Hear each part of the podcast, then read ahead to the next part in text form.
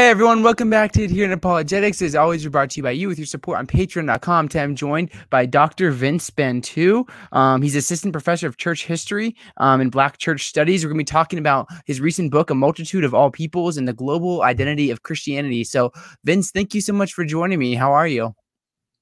Oh, great. Thank you so much. Great to be here. Yeah, I'm really excited for this conversation to look at like the global identity of Christianity and looking at like early history of um, diversity within the Christian community. So um, to start off, could you like introduce yourself, talk a little bit about like who you are and what you do? Oh, sure. Uh, well, kind of like you said, um, uh, yeah, I I, uh, I kind of wear two main hats. Um, you know, I teach uh, church history and black church studies at Fuller Seminary. Uh, and then I also uh, run the Meacham School of Hymenote, uh, which is a, a biblical and Afrocentric seminary that uh, kind of the purpose of it is to provide contextualized and, and accessible theological education for ministry leaders in the black community. Um, and so, uh, so, yeah, it's kind of like Um, but they both kind of intersect, and really my heart and sense of call is to, again, like really teach on and also provide uh, theological education uh, for the for really the global body of Christ. But I have a specific call, especially for uh, leaders in the black community, and especially with uh, just really trying to encourage and uh, us with uh, really the knowledge of uh, just the way that the gospel has been among African people since day one. So. Mm, that's so awesome. And I look forward to kind of getting into this, um, talking about like Christian identity and like the Silk Road and Africa and Middle East and just mm-hmm. all these different areas. So do you want to talk a little bit about like what got you interested in like Christian history and like the identity of the early church and like things along these lines? Yeah, definitely. Definitely. I mean, I think that what got me interested in it at first was uh, it really goes back to when I first got saved. Uh, I, I got saved at a young age. You know, my mom was a Christian. You know, I grew up um, grew up in a single parent household as a as a kid. And my um, my mom, um, uh, you know, was a believer, shared the gospel with me, and I got saved at an early age. Um, and uh, and I always had a lot of questions about the connection, the intersection between religious identity and racial identity or cultural identity, uh, just because I grew up in Saint Louis, which is like uh, a very segregated city. I would say it's probably the most segregated city I've ever seen, uh, just in the sense that uh, it's just so consistently and dramatically segregated. Like there's literally a street that cuts it in half. Uh, I grew up, you know, kind of uh, like the north of that is black and south part is more white. And I grew up just maybe about a mile north of that line. So I grew up in a black community, but uh, my church was on the south side of that line. So I grew up in a predominantly white church. So I always kind of was wrestling with, you know, how do I how do I kind of reconcile who I am culturally and the neighborhood I'm growing up in and how I identify myself. And then what I'm seeing kind of as uh, as what Christianity is, which didn't really, uh, was, you know, it was a church of great people and that loved the Lord, but it, they, um, you know, to, you know, there's a mix of people who weren't either able or willing to uh, empower, you know, people who looked and sounded like me from my context to figure out what it means to walk with Jesus by as as he made us. But there was like a either most of the times unspoken, actually, uh, but also a very real message that was basically not only saying, uh, you know, that oftentimes sanctification or walking with Jesus will often take the form of assimilating to white middle class American culture, and sometimes without people even being aware of it. So I was always very um, aware of that and uh, in a subconscious way, but I wasn't able to articulate it. And I think the part when it really hit me, because I, I have a heart for evangelism, uh, mm-hmm. and I ever since I was a kid, I, you know, I'd be, you know, when I got saved, I just had a heart to go and run around and, you know, just tell everybody about Jesus. And and um and I would struggle with, uh, and I would realize that like a lot of times when I try to bring some of my friends from my neighborhood to church, uh, they just wouldn't feel comfortable, rightly so, understandably so, and. And even many of the churches in our neighborhood, uh, you know, e- uh, even if folks looked like us, uh, there wasn't a cultural connecting point where people sounded or acted like us. And so there was still, even in churches in the neighborhood, there was a sense of kind of like you have to check your identity at the door uh, to be able to come in and be a part of the church. And so that always really uh, was a sensitive, like kind of a point of of, of um, really a passion for me of just really wanting uh, people to. Oh, at first, I kind of just saw a problem and didn't really know of a solution. And I'll and I'll tell you um, the the passage one day uh, that the Lord really God just spoke to me through the Word of God.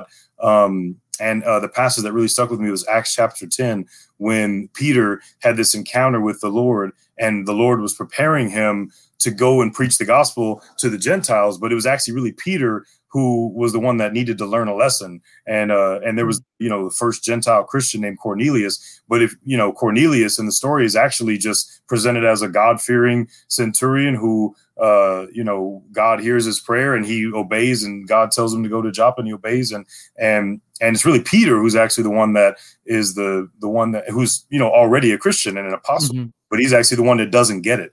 Uh, and and and and when God gives him this vision of of these animals and says, kill and eat, and Peter says, I don't eat unclean things, God told him, don't call anything unclean what I've made clean. And and we know that that God was preparing him to receive Gentiles into the church, and not only receive them into the church, but later in Acts fifteen, when they were having the, the council was having a whole debate about whether or not Gent, all these Gentile Christians that are coming into the church, do they need to be circumcised? Like, essentially, do they need to become like Jewish people? And, and the Holy Spirit led them in deciding no. And this was the fulfillment of prophecy that God's house would be a house of prayer for all nations. And so not only is everybody acceptable in the, the in the household of God, but also they're acceptable as they are. They don't have to culturally convert to Judaism. You know, there's no holy language in the gospel. There's no holy land. There's no holy ethnic group um, or nation. There's no such thing as a Christian nation. Um, but we are a, uh, a uh, we are a chosen genos. We are a chosen race uh, that are in every nation, tribe, and tongue. And and that Christianity is not associated with any one particular culture, even though it's often presented that way. But the truth that we see in Scripture that was revealed to me at that time was very encouraging. And then I think the so so that made me really interested in how can we just get this message out there, because I was really concerned about the fact that even though this is the truth of Scripture, which I was not really discipled into really seeing. Um, I was discipled with what, what I think is a problem that we really have in the global church today, especially in the States, which is really a kind of a hypocritical um, kind of double message that is contradictory. On the one hand, there's a message that consciously says race doesn't matter. Don't worry about it. The only color that matters is the blood. And, you know, only thing that matters, we're Christian, or we're Christians first. And then there was a, or whatever. There's this colorblind or this this theology that really minimizes or even just kind of throws out uh, culture and race and ethnicity. Mm-hmm. And we see them as kind of temporary obstacles that we have to overcome rather than a divinely mandated, created aspect of who God meant us to be. And as Revelation seven nine shows us, that we're going to be forever. And so we have a mm-hmm. bad theology that on one hand says don't worry about or don't think about race or culture, ethnicity, it doesn't matter. But then at the same time, there's a subconscious way in which we we present theology uh, in very westernized American Eurocentric ways. We have, whether it's a painting of a white Jesus or whether it's the fact that people who run our churches, denominations, or seminaries are all white men, uh, or, you know, we we have these subconscious ways of of of stating without stating it that, but really, white men need to be in charge of the church, and the best way to be a Christian is to do it like the way white men do it. Um, and we don't realize that we're doing that all the time uh, or oftentimes, but th- that's, so that's kind of a, a um, uh, again, a contradictory pill that many people of color are given to swallow and are often more able to see it than even sometimes white Christians are.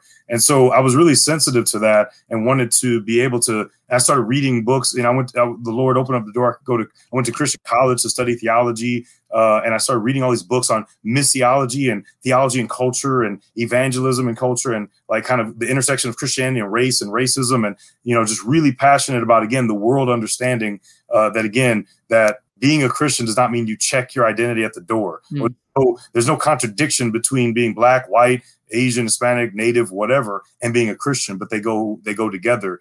Um And and but but the thing that really got me into like my specific field of studying like ancient Christianity in Africa and Asia was actually came when I went to seminary. And I, you know, I had no idea what seminary was. I just wanted to go study the Bible. So I went to college, and then they told me there's a thing called seminary. So I was like, oh, okay, I'm gonna do that too. Then I want to do it all. I, want to, I just can't get enough. And um, and I went to seminary, and my first semester, uh, I took a class on early African Christianity, and it was actually in Egypt. And that was my first introduction. Now, again, mind you, I had just had a whole Christian theological education uh, as in, in college, and I hadn't heard anything about, you know, any of that mm. stuff. And I just was, I was presented with church history and theology the way, you know, I, like when I was in theology classes, I was being taught by almost all white men. The books we were reading were almost all written by white men. And the history we were learning, the theologians we were reading were pretty much all white men, were, you know, mm. people from, uh, you know, from the Roman Empire, like Greek, Latin theologians, and then European, and then the European Reformation, and then North American white men. And we didn't get to non-white people until Uh, we talked about things in the twentieth century. And so mm-hmm. that even exacerbates a mentality that Christianity came from the West to the rest. And when I took this class, I was blown away, and I was like, whoa, wait a minute. Like, I didn't know anything about this. And, and so I just really felt called to the Lord to say, you know, this is maybe the missing piece, because there's a lot of great conversation going on in the church and in schools and, and uh, seminaries and all these kind of things. There's a lot of great conversation going on about race and justice and identity and culture and Christianity. But I feel like that's the missing piece maybe in the conversation that doesn't get brought up, is the fact that, um, even in those conversations on race and culture and things like that, there's this assumption that Christianity one day became global, that it was hmm. Western or European, then it went out to the rest of the world. So it can it can even still exacerbate that perception. So I think it would be helpful if we realize that Christianity never became global. It's always been global from day one. And that hmm. Christianity has been among, you know, African and Asian and all, you know, all other, it's it's been global, and it's main, it's stayed that way. Uh, and that there are, and that from the beginning, there have been diverse ways of being a Christian, of worshiping and theologizing and doing church. Um, and that there's no sense in which the Western way is the only way to do it. And there's no, uh, so it really, we're in the same moment that Peter and the church was in, in, in the book of Acts, where now instead of, they were dealing with kind of a, a Jewish cultural supremacy in the church, where there was a there was a sense in which many Jewish Christians felt that Gentile Christians needed to become Jewish, and it n- needed to become clear that no, and this is actually an agreement with Scripture in the Old Testament. And now we're in another place where we have to communicate that in the same way, there, just like there is a white supremacy in the church, or there is a perception that Christianity is the white man's religion, that now we have to make it also, now we have to kind of disentangle the church from white supremacy, Uh, and show that to become a Christian is not tantamount to becoming white or Western or mm. American or what have you. Uh, but you can be a Christian and be who you are, because in fact, Jesus created who you are racially and, and culturally. And these are part of our eternal aspect, our, our eternal identity, and how we reflect the kingdom of God. And, and, and by inserting conversations about the early church, it just kind of helps to underline that truth and that reality that we see in Scripture, that uh, that also is corroborated by history. That historically speaking, there is an entire, there's entire branches of Christianity that most of us don't even know about or hear about, and we need to hear about them. We need to know about them so that we can understand the strong roots that the gospel has among people of color, as well as in Europe. Uh, we want to embrace all of it, but especially, like Paul says in First Corinthians twelve, to give greater honor to the parts that have lacked it. So many of us, mm. for example, many of us know the names of John Calvin or Martin Luther or Thomas Aquinas, or, you know, uh, or, you know, we, we might not be able to say a lot about them, but we know their names. But mm-hmm. most, even if they're church historians or seminary students or pastors, most folks haven't even, uh, let alone just regular folk, most people have never even heard the names of Walata Petros or Georgius of Sagla or Narsai or Shenouda. And these are African and Asian theologians that, that wrote just as much, sometimes more, than Western folks whose names we mm-hmm. know.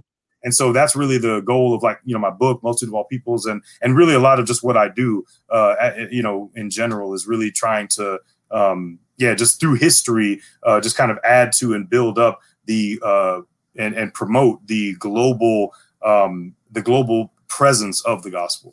Mm. Yeah, I love your work in trying to promote this global presence of the gospel, because it's such a cool thing to think about, um, the roots of Christianity just being um, so just in so many different cultures and kinds of peoples. Um, so my next question for you is, why do you think Christianity has been identified so often as like a white man's religion? Like, especially like here in America, it's seen as like, oh, it's what the white people do, the white man's religion. Um, so why do you think that is the case?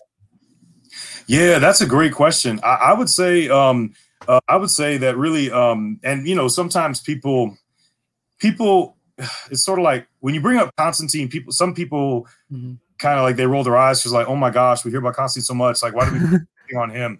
You know? And, uh, and I think, um, I think that, you know, we want to be careful to nuance things and understand that, like, questions like this are actually nuanced, and they take, like, like, for example, like, what you just asked, I actually cover in the first chapter of my book, which is actually like, I don't know, like, I don't know, sixty something pages. So mm, it, yeah. That, that more than we can do in a podcast to answer things, for sure. But at the same time, sometimes when you hear about things a lot, it's for a reason. And because uh, sometimes, you know, the influence of something can't be overstated. Like, I don't mm-hmm. think overstate. It'd be like, it'd be like saying, what was twenty twenty like? And then you always hear COVID come up a lot. And it's like, yeah. and then you almost think like, well, it's not like COVID was the only thing going on in twenty twenty. That's true. It wasn't. But I mean, is there's a reason if mm-hmm. uh, from now, if people are reading about the year twenty twenty and they keep seeing the, the COVID come up, there's a re- there's a good reason because it was pretty influential, and you seeing it come up, there might be a good reason for that. So, you know, while we don't want to like, uh, while we want to understand that there's nuance and three dimensionality and a lot of complicated factors to that question, um, I think that I think that probably one of the best and simplest answers, at least to start by answering that question, is Constantine. Mm-hmm. That Constantine uh, was the Roman emperor in the early three hundreds, and allegedly he, you know, became a Christian. Now, for at least I think we could say that he supported Christianity. It's a big question about whether or not he himself was a Christian, but um, he was seen that way, which is even, I think, actually more important uh, for this question about whether or not he yeah. actually was a Christian. What, what matters is that he was seen as a Christian, not only by many of the leading figures in the Roman church, but also by even people in the Persian Empire, and even the Persian emperor saw him as a Christian and saw the Roman Empire as a Christian nation. Now, as I said before, there's no such thing truly as a Christian nation, and it's never been in God's vision or plan for there to be a Christian nation, uh, for, mm. for the boundaries of the church to be encapsulated by the boundaries of a nation uh, and a nation's military and political, geopolitical boundaries, like we saw in the Old Testament, which was a special case that God mandated specifically. And actually, uh, even when they called for a king, he said, this is a bad idea. So there's no Christian mm. nation. Um, and but the Christian people are in every nation, embedded in every nation, tribe and tongue. Um, and but once you had a Christian nation or a Christian empire, then that uh, that really that was the first step. There's a lot of other ones, and maybe we'll get into them. Uh, but mm-hmm. the first major notch where now for the first time you had Christianity being associated with a particular people. Now to be to be sure, Constantine was actually not the first Christian king, uh, and mm-hmm. Rome was not the first Christian uh, nation. But actually, Armenia became a Christian nation, and their king, Tiridates, received the gospel even before a decade before Constantine did. Mm-hmm. Uh, and even before Armenia, there was a kingdom called Osroene that had a king called Abgar that had also embraced the gospel. In fact, their tradition actually holds that the king Abgar of Osroene, uh, where the language of Syriac was spoken, which is in modern-day uh, southeastern Turkey and northern Syria, mm-hmm. this kingdom where this king Abgar ruled, the tradition actually holds that he actually wrote a letter to Jesus, and Jesus actually wrote him back. Uh, I don't know if that happened, but we definitely know uh, for sure that's the oral tradition. But historical uh, corroboration uh, indicates that certainly by no later than the late second, early third century that Osroene was a Christian nation, a century before Armenia. But these were smaller kingdoms that didn't have the kind of imperial and pervasive reach as the Roman Empire did. So when the Roman Empire steps in and also claims to be a Christian nation, uh, whose army and whose king are basically representatives of God on earth, and therefore God sanctions uh, their their in, their economic and military uh, and political interventions and agenda, that that sealed in a way, it really sealed the deal and began a process of like religious identity politics. Mm. Christianity increasingly became associated with with even Western identity, even as it itself was developing. Because I mean, mm-hmm. in the in the third in the fourth century, there was the Roman Empire, and even what we now know as Western or white or Europe was pagans; they were barbarians. Mm-hmm. But even as they, even as the idea of the West begins to formulate after the fall of the Western Roman Empire, starting in the fifth, sixth, seventh centuries, as you start to see the ethnogenesis of European nations, like in England, and then, you know, Gaul or France, Germany, uh, uh, Scotland, Ireland, as these nations, these European nations begin to form, and all they all um, they all do two things. They build themselves as the idea of Christian nations. They all have kings that have these conversion stories that, whereas like Christianity kind of gives birth to these new Western emerging identities. And the second thing is they all hearken back to and see themselves in the line of Constantine.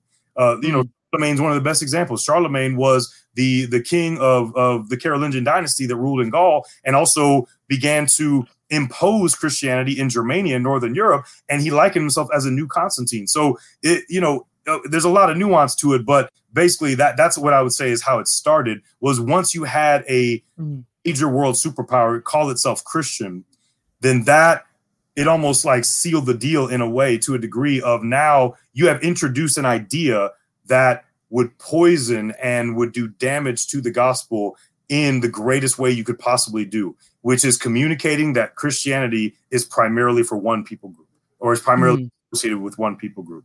And That was something that did not exist in the church prior to that. And in fact, as we know, the Bible goes to, we already talked about that. The Bible communicates very clearly that even though God spoke first to the Jew and through the Jew, it was for the Gentiles, for the world. And even at the very beginning, God told Abraham that all nations will be blessed through your seed. So there's already a scope uh, for God's salvation in the, ver- in the in the beginning of Scripture. And there's no sense in which we see in Acts fifteen, there's no sense of, of cultural assimilation or that, well, yeah, you can be a Christian, but you really got to be act like a Jewish Christian. It's like it's, it's, it's the exact opposite. No, don't mm-hmm. act like a Jewish Christian. Be Gentile and be whatever you are um, in Christ Jesus. And uh, and so you know, but but once you had that start, that was the fir- that was the beginning of it, and it's taken on various forms over the last seventeen hundred years. But we are still dealing with the dyna- we're still dealing both with the way that Christianity is presented uh, as mm-hmm. a man's religion, and again, I mean. White men are are in charge of most of the Christian institutions, denominations, churches, seminaries. And so that's a way that we're still sending that message, mm-hmm. whether we want to be sending it or not. We're sending it in, in multitudes of ways. Um, but then at the same time, that creates the dynamic that many people of color around the world struggle with the idea of, of seeing it as how it's being presented and then feeling like they have to choose between their ethnic identity or their their Christian identity, which is not a choice that God has ever intended for any of us to make. But when when Constantine kind of, uh, or more maybe more accurately, when the Roman Church began to present Christianity as like a, in a very Romanized way and presented it as coterminous with Roman identity, the first Christians of color to ever have to deal with that that tension were Persian Christians in the Persian Empire. Mm. Who began to be martyred for the faith because their faith, which they had had since the first century, Christianity, mm. was the Persian Empire from the very beginning, and it was there for three hundred years. And there was never a, a, a, a sense in which Persian Christians were made to feel like you have to either be Christian or Persian, even though mm. in Persia, the national religion was Zoroastrianism. But even mm. though Zoroastrianism was the national religion of Persia, minority religions were still able to function and thrive. And there were Manichaeans, there were there were uh, Buddhists, Hindus, there were and there were Christians of various sorts. Mm. Uh, various denominations were in Persia, and they lived relatively freely. They were actually even more free than the Roman Christians at that yeah. time. Remember, in the one and two hundreds, the Christians were being martyred in Rome. So mm. the crazy thing is that yeah. in, in the two hundreds, it was actually safer to be a Christian in what we now call Iraq, Iran, and Afghanistan. Huh. It was to be a Christian in what we now call Italy and Spain and Greece. Uh, hmm. those, were the, those were the dangerous places to be a Christian. And, and the Middle East is, was actually the safest place to be a Christian. Um, and so, but that flipped when Rome said Christianity is a Roman religion. Then the Persian Empire began to say, well, if our enemies, who they've been warring with and beefing with for a long time, if our enemies are Christian, then that means we can't have Christians in our nation because they're going to be traitors. Even though that yeah. was not true. The Persian Christians were still loyal. But they still were martyred um, because, and they felt like they had to choose between, am I going to be a Persian or am I going to be a Christian, which was never a choice they had to make. And even today, Christians around the world, whether they're Japanese, whether they're Native American, whether they're African or African American, uh, Christians of color all around the world have to deal with that same issue of, you know, feeling like, uh, like people I grew up around, feeling like if I become a Christian, it means that I have to stop being who I am culturally, which is not mm. true.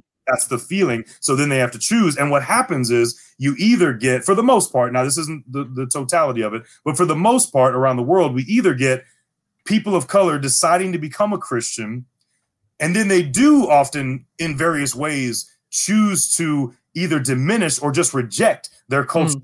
And their background, and they become not only Christians, but they become white, Western, Americanized Christians. You got a global body of Christ. Everybody always will say, yeah, Christianity is grow- blowing up all over the world, and it's actually more in African Asia than it is in, in the global north. And I'm like, yes, to a degree, that's great, but also to a degree that's concerning, because when I go around the world and I visit these churches, uh, or even in the States, uh, Christians of color, everybody's singing Hillsong. Like, everybody's singing Hillsong just translated into their language. Everybody. Mm-hmm. Being purpose-driven life just translate into their language. So everybody is being a Christian, but in a very Americanized, white, Western kind of way, rather than often articulating it in their own culture. But that's because we're still communicating this idea of white and Christian go together.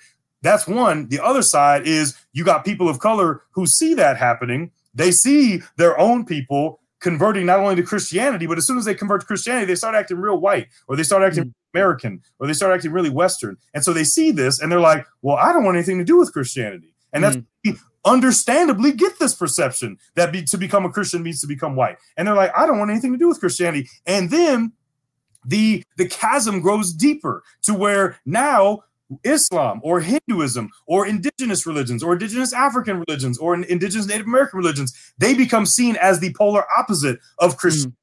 That these are our religions and Christianity is those white folks' religions. And any of our people who become a Christian, they're really just becoming American or Western or white. And and and so uh, and so this is why I would say that this perception that Christianity is a white man's religion is the biggest obstacle to the spread of the gospel in the world. It is the biggest obstacle because, again, and the reason I say that is because the first person somebody's first thing someone's going to say when I say that is, well, how can you say that when there's so many Christians, people coming to Christ in China, mm-hmm. Korea and Nigeria and everywhere all over the world? And that's when I say to them, again, those two things I just said. Yes, I agree with you. And to an, to an extent, that's great. But it's very often, more often than not, a westernized version of Christianity that they're adopting. And second of all, that that just pushes up their non-Christian neighbors further away from Christianity. Mm-hmm. And so, yeah. so I'm not talking about the believers in the world. I'm talking about the non-believers. When you go to the majority world, which is black and brown and yellow, when you go to the majority world and you talk to non-Christians and you, or, you know, you talk to missionaries who minister in these places and you ask them, what's maybe one of the number one reasons why a non-Christian, not a Christian, a non-Christian in that area would not want to become a Christian? Why do they not want to be a Christian? I guarantee you the number one reason is going to be because they see it as a Western white religion, not because they don't mm. believe God, not because they don't believe in the supernatural, not because they're atheists, not because not because they don't, not because they're like, well, I believe in science, not the Bible, not not the reasons that you usually see in the white world, but in the black mm. and brown world, the number one reason why a person would not want to be a Christian is because of the identity politic associated with Christianity. And that, again, mm. I would say started with Constantine. Mm, that's great and just so interesting to think about it, just like starting with Constantine, which is something I never really thought about, but it makes so much sense when you're talking about it here, Vince. Um, Mister Phil Fox, who is a Native American, says this is the biggest issue within the Indian community. Um, they only know how to practice Christianity to assimilate into a Western style of Christianity. So I think I totally see what you're getting. Um, so at this point here, I'd love to talk a little bit about like the history of like, what does the early church look like in all these different areas of the world? Um, so you just start talking about like, what does Christianity look like in Africa in the first few centuries, um, and showing like its global roots? Yeah, that's a great question. I mean, uh, to kind of tie those together, I would say that that you know you have you have two things when we look at how the church grew and what it looked like, uh, like mm-hmm. especially in the non-Western world, like in Africa or Middle East or Asia. I would say there, I would say two things. I would say that again, and this just kind of shows why we can't. There's a degree to which you you know uh, it's it's a little bit difficult to overestimate the ramifications on Christianity that happened mm-hmm. in the fourth century with Constantine, because two. The, The, excuse me. The two things I want to point out is that in the beginning, in the first few centuries, you uh, before that happened, you have the gospel going in every direction, and it's really just taking on local forms. And and again, there's no sense in which um, that it needs to kind of assimilate to any one culture, but it can just take on. So you see this beautiful. Yeah. Diversity happening where the Bible's being translated into multiple languages already in the first and second and third centuries. You have it, uh, you have it written in Hebrew and Greek, but then it's already appearing in Syriac, in Coptic, in other, you know, uh, in other languages. And so you, we see church growing. You even see examples of church councils, uh, even before Constantine in Persia, in Carthage, and all these other places. Uh, you see evidence of Christianity in India, and where they're, again, kind of uh, creating their own uh, style of worship, their own style of um, of mm-hmm. liturgy, and even history of connecting to the Apostle Thomas. You see the gospel going everywhere. And again, with no sense that it that that it like that there's a head or that there's like one centralized place that's like that a, a, a culture or a region that's over the global church. But again, mm-hmm. that's the one. But in the fourth century with Constantine, now as the Roman Uh, empire and the Roman church, and then later European church, continuously begins to express Christianity um, as like it belongs to them. Now you see Christians in the non-Western world or in the non-Roman empire, or even maybe in some of the fringe areas of the Roman empire, like Syria or, or Egypt or, or Arabia, you see them now are being now are being confronted with this with this perception that Christianity is a Roman religion. Mm. I think at, at, at that point, not then you see a more kind of maybe nuanced or complicated way of, of Christians in that part of the world either choosing to embrace that kind of idea or choosing to reject it and kind of do their own thing. And you see, you see kind of both. And so really, I think there's a lot of analogies for Christians of color today who are trying to figure out, again, how do we decolonize? How do we kind of begin to separate ourselves? Not from, I'm not saying like white theology is bad. I've, I've, I've been, you know, very blessed from like white theologians, worship music, mm-hmm. like, all kind of things. But but the idea of white supremacist Christianity, or the idea mm. that that that it's the only way to practice it. So yeah. that's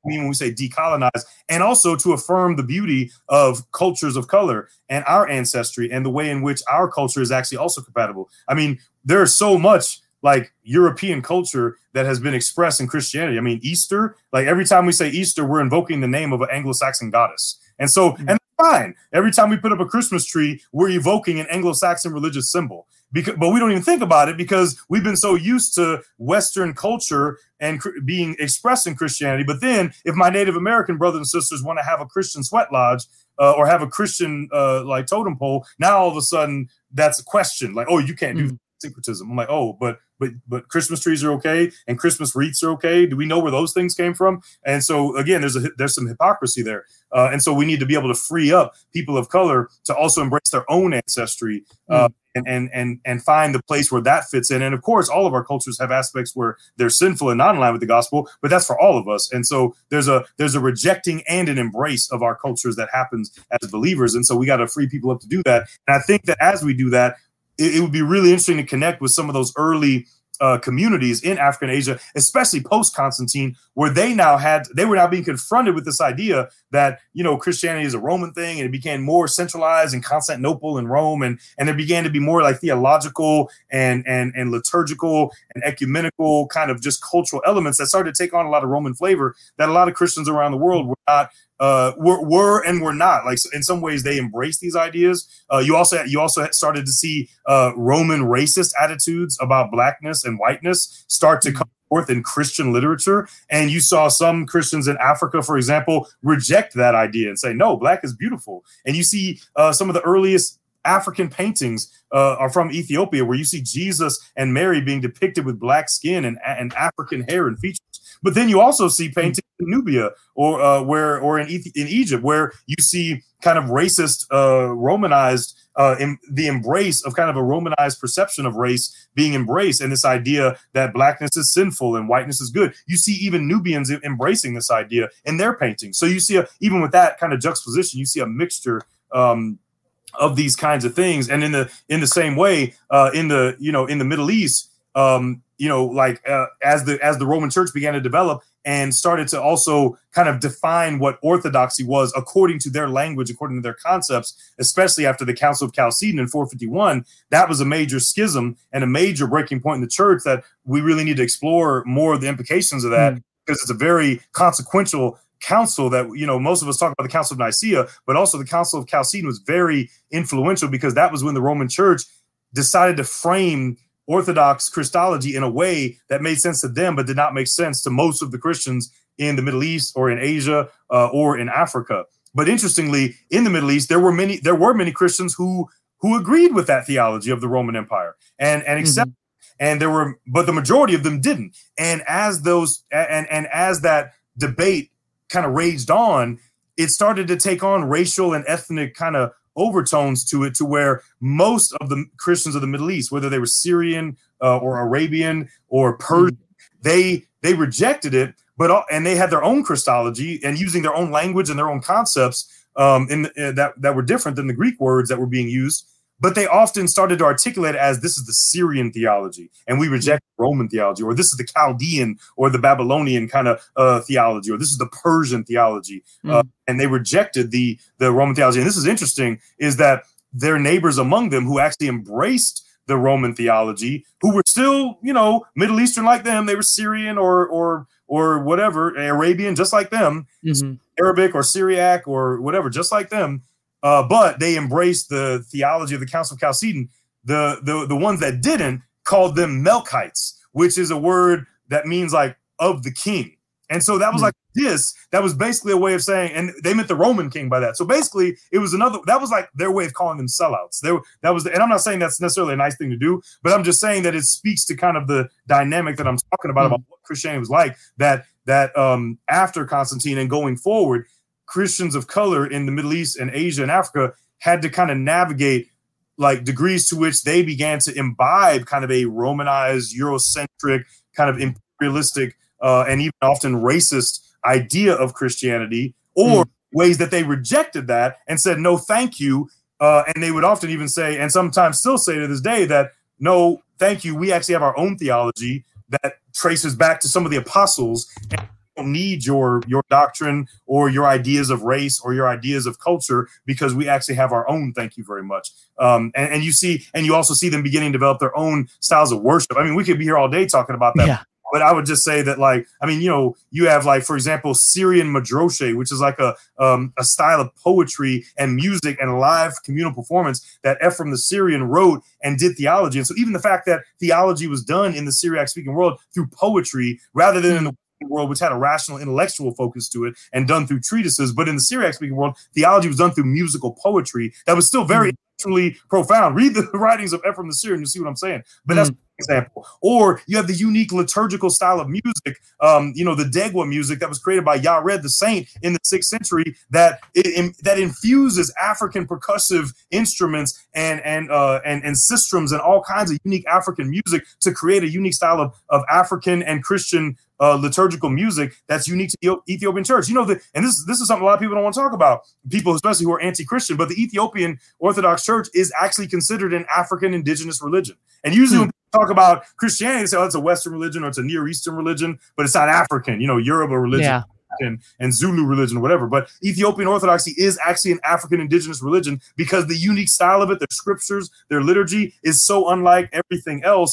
And it utilizes the only African, sub-Saharan African writing system in the world. Um, and, and the Bible was first translated. It was the first book. So the first book ever written in the oldest sub-Saharan uh, ri- writing system that's still in use today was the mm. Word of God. And so huh.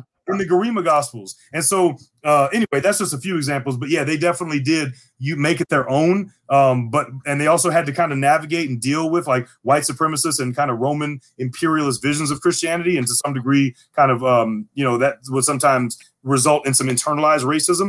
Uh, but at the same time, there are in many of these parts of the world still vibrant communities of Christianity that have still uh, lasted to this day um, and, uh, and, and are great, again, examples of Of, of the global nature of the church. That's always been the case. Yeah, that's so interesting to think about. Um, so you have all these different uh, cultures and groups around the world, especially like in, in the early days, um, worshiping God, following Christ. So did they like usually like keep a sense of like orthodoxy? Like, you know, like Christians today, we talk about like believing like in like the divinity of Christ, the Trinity, things like that. Did they keep that divinity, like that, um, like that fundamental core of Christianity, but then like kind of like practice the religion in terms of like worship and like how they express their theology in kind of like a unique ways? Is that kind of what you're getting at here? Oh, yeah, definitely. Yeah. And I mean, they would many people in the heritage community today would say not only did they hold orthodoxy, they were the ones that that helped to articulate it.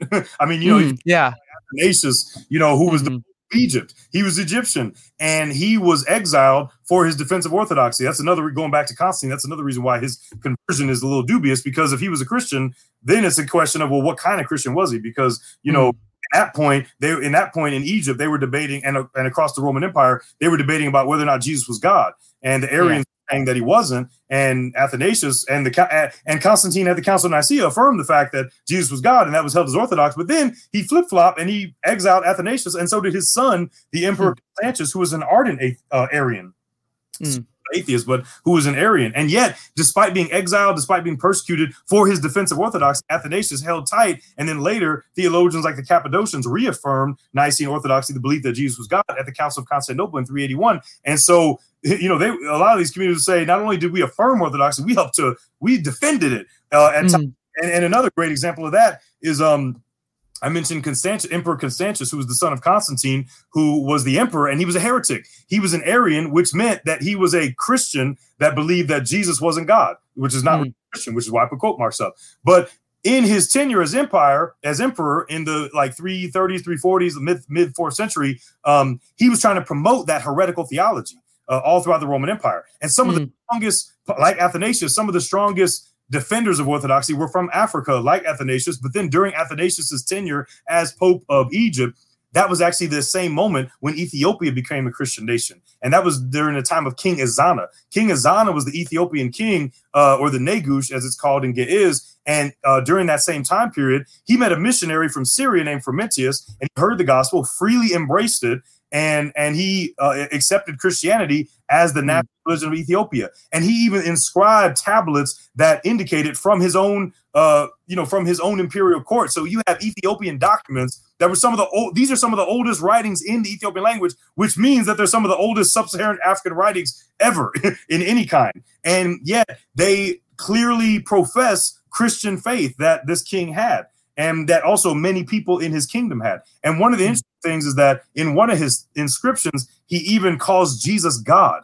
Now that mm. is, uh, uh, that is so um, consequential and important, because remember what I just said, that at that same time, the Roman Empire was actually under a king who was a heretic, who was saying Jesus was not mm. God.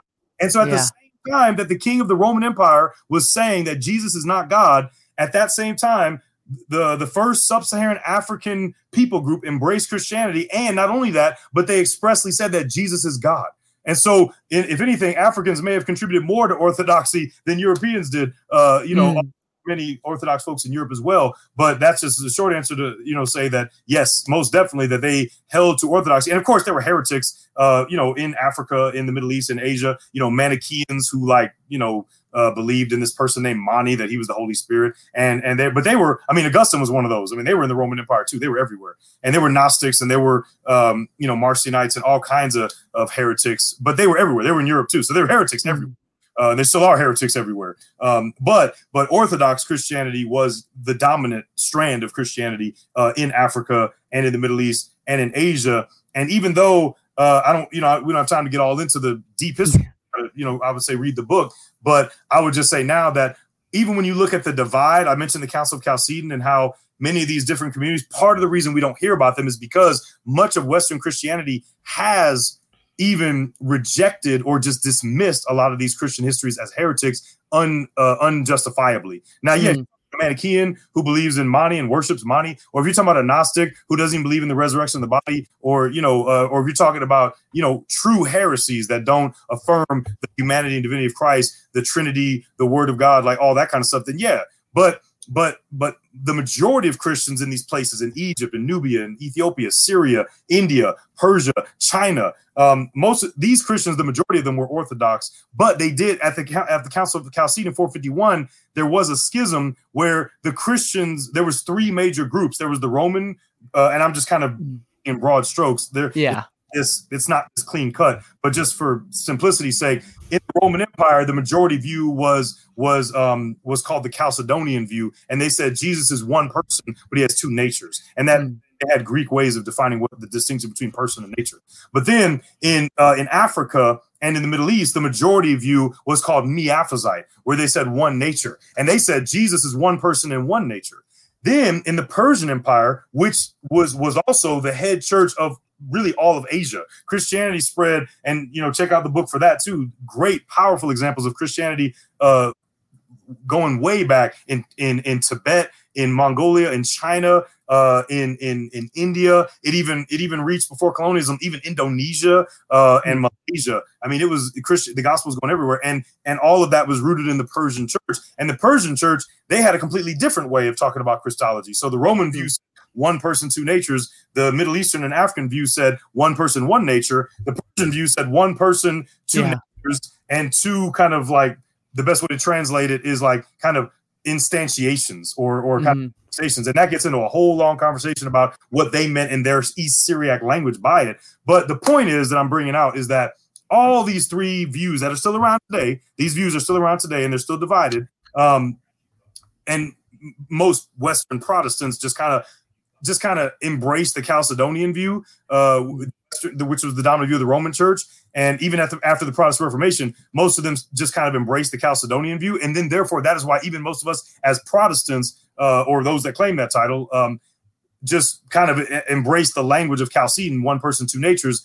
And we will sometimes even just, again, dismiss or or not look at these histories and just assume they're heretics because some white man in history said they were. Mm, yeah. The evangelical uh, church history textbooks will often either not cover these histories, or if they do, will do it in a very Eurocentric way and say, well, these Christians were they were they were fanatical, or they were radical, or they were extreme, and the Roman Chalcedonian view was the balanced view. Mm. And Eurocentric way of saying it, I'll just sum it up to say that if you read the writings of these theologians from these three different camps, I would argue that all of them were Orthodox, that mm. all three of them were and are Orthodox uh, in the sense of believing in the Trinity. I mean, yeah, we all might disagree on secondary issues, but even like even Protestants disagree on issues like baptism, you know, tongues, all that kind of stuff. But when we talk about Orthodox, I'm talking about, again, we're talking about the gospel message, you know, like mm. the Trinity and and Jesus and and died on the cross for our sins and rising again. The Bible is the word of God. That's what I'm talking about. And mm. all of these camps would affirm all of that. They just have different way. And, and they all would affirm the fact that Jesus is fully God and fully human, and that he, mm. is, the, he is the person of the Trinity, and he took on flesh and actually lived, actually died, actually rose again, and is the only, uh, his death on the cross, the only remission of sins, and his resurrections means we can have new life. So they're all Orthodox. They just have different ways in their languages of, of talking about how does his humanity, how do we talk about his humanity and his divinity? And they'll say that they, some of them will say that they are in one person, they're in one, or and one nature. Others of them will say, well, they're one person with two natures. Others will say, well, they're one person, but they're two natures and with own their own instantiations. And I'm like, all right, all of y'all are Christians. Like you just, yeah.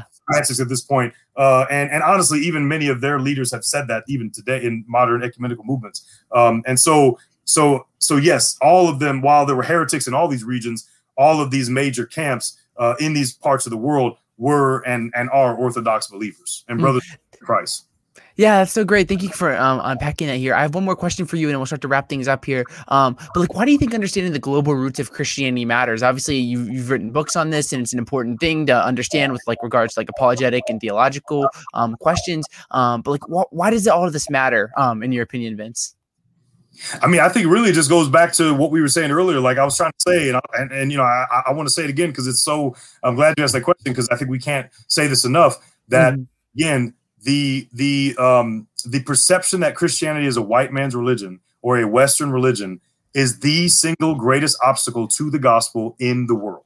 And that mm-hmm. is because most people in the world who reject Christianity do so because they associate it with Western mm-hmm. white Uh, identity, and they see it as antithetical to their identity. So it's, I mean, so many of us can try to address that that that that crisis that all mm. of us are facing from different angles. Whether it's you know, by all of us need to get to work on on showing the world a different vision of what Christianity is. That we we cannot afford any longer to be defensive or be like, no, no, no, you know, no, you know, nobody's saying that. Like we need to be honest about the ways that all of us are saying that. Even if we don't want to be saying it, all you know, all of us, uh, you know, have been complicit to some degree of, of perpetuating the idea that Christianity is a Western white man's religion, and that as practiced by Western white people is the best version. So all of us need to get to work at deconstructing and destabilizing that. And that's not a, that's not a call to reject white people or white theology or white culture, but it's a call to reject the idea that Christianity as practiced in Eurocentric ways is the only way to do it, that we need to start deconstructing that. And we all need to get to work at representing the gospel in uniquely contextualized ways, just like we see in the gospel. We see the, the Jewish Christians like John communicating mm. the gospel in Gentile ways by calling Jesus the Logos um, and, and all quoting Hellenistic philosophers. We all need to get to work at presenting the gospel in ways that are unique to our own cultures um, and embracing our own culture. And yes, of course, transforming and rejecting it where necessary, but also embracing it because God's image is revealed in each culture, each race in unique ways. Just like God's image is imprinted on men and women in unique ways. And only together do we fully reflect the image of God. It works the same with race and culture. John looked up in Revelation seven nine, and he saw in heaven, in eternity, a multitude of every nation, tribe, and tongue. So we need to stop thinking, whether consciously or subconsciously, that at one point we're going to get past race. We're going to get over it. I mean, if what we mean by that is we're going to get past oppression or racism or segregation or division, then yes, we're going to get past that. But we're not, I hope we don't ever think, and I think a lot of us do, that we're going to get past noticing that some of us are black and brown and yellow and red and white, and, and that some of us speak different languages. When John looked up and saw that vision, he saw and heard Spanish and Yoruba and Chinese and French and and and and Tongan, and he heard all the languages. He saw mm. that everybody was not doused in kind of kind of um, homogenous paint that made us all the same and everyone singing in one language. He saw ethnic and cultural linguistic diversity. So all of us need to get to work on living out that vision now here on earth and for the sake of the gospel, so that people who have been understandably kind of alienated from Christianity and say, well, I don't want anything to do with that. If it means I have to like stop being who I am, we have to present to them and say, no, you don't have to stop being who you are. In some ways you will, but not nearly in all the ways that you thought you needed to. And, and, and we need to, I think all, that's why, I think that's why it's so important. And, and for me, I think we can do that through worship, through, uh, through theology, through, through preaching, through, um, you know, so many different ways, biblical interpretation, uh, you know, but my contribution or attempted contribution at this is through church history, to tell mm. a more well-rounded story of history that that is inclusive of God's global church, and also to look back at history and see, especially how, as we try to do that now, as we try to contextualize the gospel in our own cultural context, maybe it can be inspiring to look back and see that that's not a new thing. That's not like a post-colonial mm. or like, you know, postmodern idea that just we just thought up in the twentieth century, but that has been around since day one. And if we go back and look at that, it can help us understand, number one, that Christianity has always been global, and it can also inspire us to contextualize it in new ways that draw upon, but also build upon our new and always ever-changing identities uh, that are that are constantly in flux, but also are part of who we are. Uh, and so I think that's that's that's kind of the why. Mm, that's so great, Vince. Um, and I appreciate um, all your time and answering these questions. I really appreciate it. And I think everyone else listening did as well. It was really good um, getting into like the global roots of Christianity. Um, so thank you so much for doing this. Uh, Nate was working hard in the live chat. You put links to your books um, through the chat and then also in the description. So you can check out A Multitude of All Peoples. Great book. Um, but Vince, that's about all the time we have. So thank you so much for your time. It's been a lot of fun. Oh, thank you. Thank you. Yeah, it's been uh, great to be here. It's been so good. And thank you, everyone who tuned in, Mister Phil Fox, Michelle, Will, Danu, um, Nate, everyone else. It's been so much fun. And if you enjoy the show, as always, I encourage you to subscribe if you're new. And if you enjoy this show, you can support us on patreon dot com slash adhere and apologetics for as little as a dollar a month there. So your support on Patreon helps a lot. Or you can just join and become a YouTube member. But Vince, thank you so much for your time. And everyone tuning in, hope you have a good one. And God bless.